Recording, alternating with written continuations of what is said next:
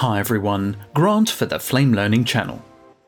With the Flame 2020.2 update, two new machine learning models have been introduced into the Flame products. So part 5 in the machine learning series introduces human body extraction and human head extraction. Both machine learning models allow Flame to look at an image and identify parts of the human body. So human body extraction attempts to identify the entire human structure, whereas human head extraction concentrates purely on the human head. In both cases, you can then use the extraction as part of a selective or composite. For example, you may need to roto someone in a shot, or perhaps blur some faces out really quickly. We'll run through a couple of examples, but I'd like to point out straight away that this is not a silver bullet solution. Similar to all the previous videos, the machine learning models are only as good as their training, and they can get you there three quarters of the way. As long as you try these tools on multiple shots, you'll eventually understand where they work best for you. With all that said, if you would like to follow along, please download the media via the YouTube description or use the link that is currently displayed. So take the first example clip and open it as a sequence. Select the segment and switch to the effects environment. To illustrate human body or human head extraction, you can use a 3-up view. Have the manager on the left, the result view in the middle, and the selective mat on the right. Now the human body or head extraction workflow will be the same in the timeline, batch, and batch effects. So the first step is to select your selective in the manager.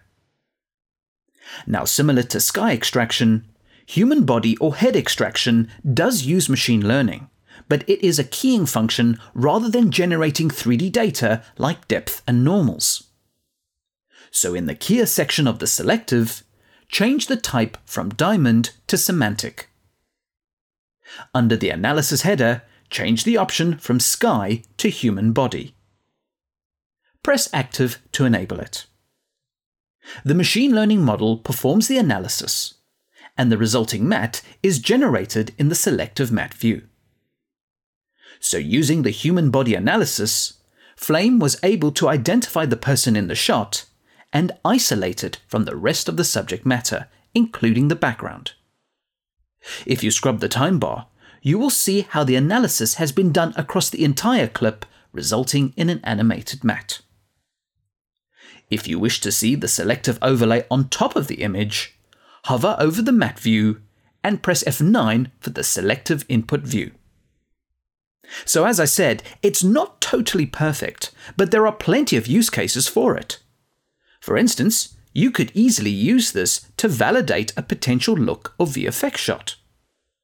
Another use case is since the analysis is done within the selective, you can actually get yourself part of the way there to isolate the body and then use Gmasks to tidy and finish the mat. This is a very flexible tool in this context. So go ahead and apply a simple grade to the matte. As a reminder, this can be used with any selective effects and it's not just for grading. Now looking back at the selective mat by toggling F9, you can adjust the threshold of the key to change the detail in the mat. You can also use the selective post processing, such as shrink, dilate, and blur for further refinement, and don't forget that you can combine this with masks as well. There are also some extra sliders under the analysis, but we'll come to those later on. So that's the workflow on how to use the human body extraction. If you wanted to use human head extraction, the workflow is the same. If you change the analysis to human head, Flame will reanalyze the shot and will produce a mat specifically for the head. Please note that with this shot, towards the end of the clip, the subject is moving further away from the camera and the machine learning can no longer identify him. Therefore, the mat disappears. Now let's move on to another use case and further expand on the toolset. This time, you can switch to batch and load the second example clip supplied with the download. The duration of the clip is 40 frames, so hold T and click on the source clip to set the batch duration. Now, both human body and human head extraction are also available as Matchbox nodes, and they perform the same function as you saw earlier. The only difference is that as separate nodes, you don't have the combined functionality of the selective. But you can always build that in a node flow graph if that's how you like to work. Now, here are a couple of examples of how the extraction tools work with different shots.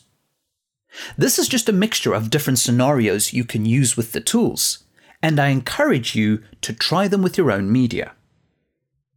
Coming back to our second example, drag out an image node from the batch node bin and connect the source clip into the front input.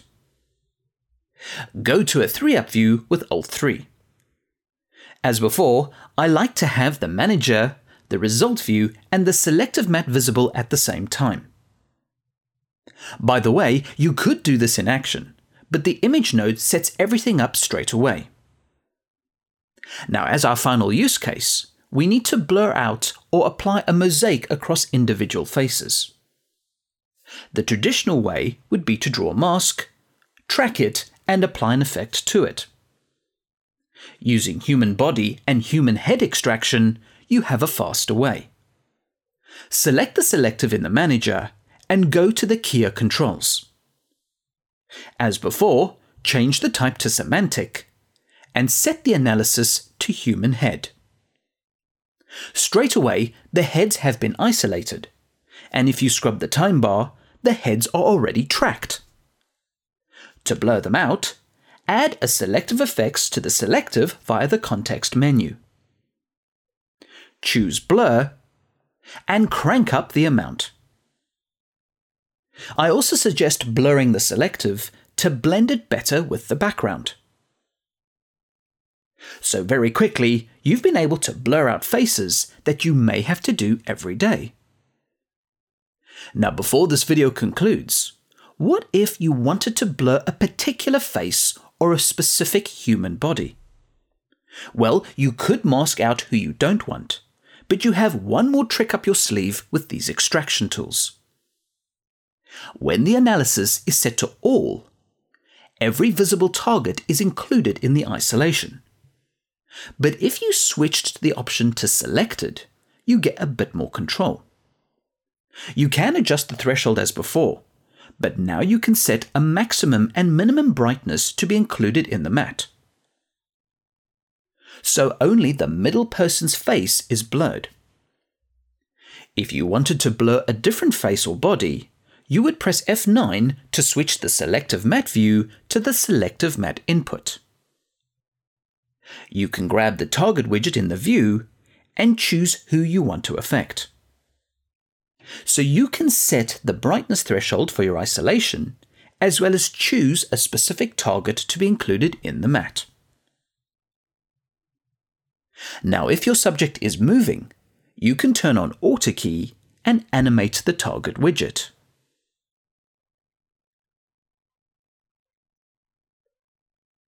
To locate the keyframes, switch to the animation editor and press Shift Tab to focus the selected channels. Looking through the channels, you will find the semantic keyer and its position channels. Now, scrubbing through my result, the target widget is kind of following the subject. Obviously, there are subtle moves in the camera, but you would get away with this. If you needed to be more accurate, you could track the head and apply the tracking data to the target widget. Here is the workflow to achieve this. Click the Icons pull down menu and ensure that all icons in the scene are enabled. This ensures that you can see all the objects in the result view. Ensure nothing is selected and right click on a grey area within the result view. Add an axis node using the context menu. This ensures you create a dummy axis that is not attached to anything. Double click on this axis for its menus and switch to the tracking menu. This is just a simple point track, So enter the tracker and position the tracker on the subject's face. Now analyze the movement. With that complete, exit the tracker and you'll see the axis locked on our subject's face. If you look at the axis menu, the X and Y position data is what you need to apply to the target widget. So copy the X position channel using the context menu. Going back into the animation editor, select the X position for the semantic keyer and click the link button to create an expression. So this channel will be driven by the X position of the axis. Now select the axis again and copy the Y position channel using the context menu. Go back into the animation editor and link this data to the Y position channel of the semantic keyer. Now at this point, you will see your target widget sitting at the edge of the screen. The reason for this is that the axis object uses pixel values, whereas the target widget works between minus 0.5 and 0.5. So to make this work, each expression needs to take the frame resolution into account. Select the X position channel and press close square bracket to edit the expression. This is an HD frame, so divide the expression by 1920. The same steps need to be done to the Y position, but divide that by height of the frame, which is 1080.